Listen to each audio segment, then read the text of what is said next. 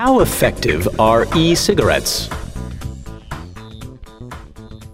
What's the best way to give up smoking? Some say that e cigarettes are the answer. But just how effective are they?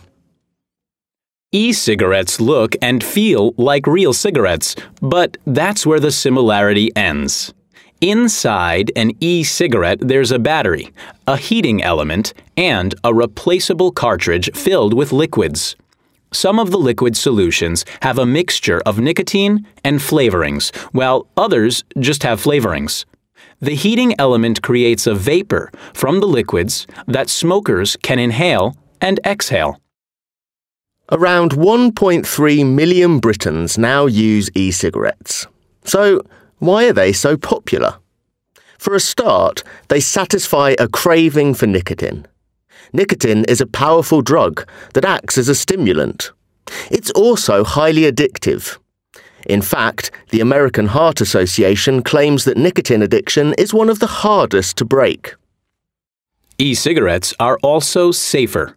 The tobacco in ordinary cigarettes contains over 4,000 chemicals, as well as tar, which sticks in the lungs.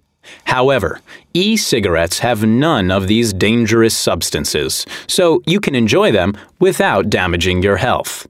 Plus, there's no ash and no nasty smell, and you can smoke e cigarettes in most bars, pubs, clubs, and restaurants. So, can e cigarettes help smokers give up the habit?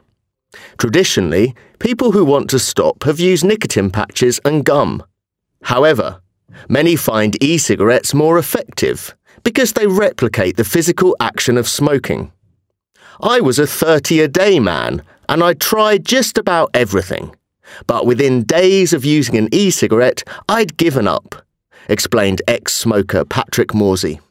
However, there are a few drawbacks. For a start, e cigarettes are unregulated, and there hasn't been much research on them, so no one is sure of the risks. The WHO says that while there are fewer toxins in e cigarettes, there are still some. Also, e cigarettes can become addictive as people often suck on them non stop without realizing how much nicotine they're consuming. Others say that they glamorize smoking, especially among the young. As a result, public health officials in the UK have advised sticking to patches and gum. But Sarah Wollaston, a GP and Conservative MP for Totnes, has said, We have patches and nicotine tablets, but they don't suit everybody. If there's a product out there that for some people is going to be better for them, I don't think we should turn our backs on that. E cigarette, anyone?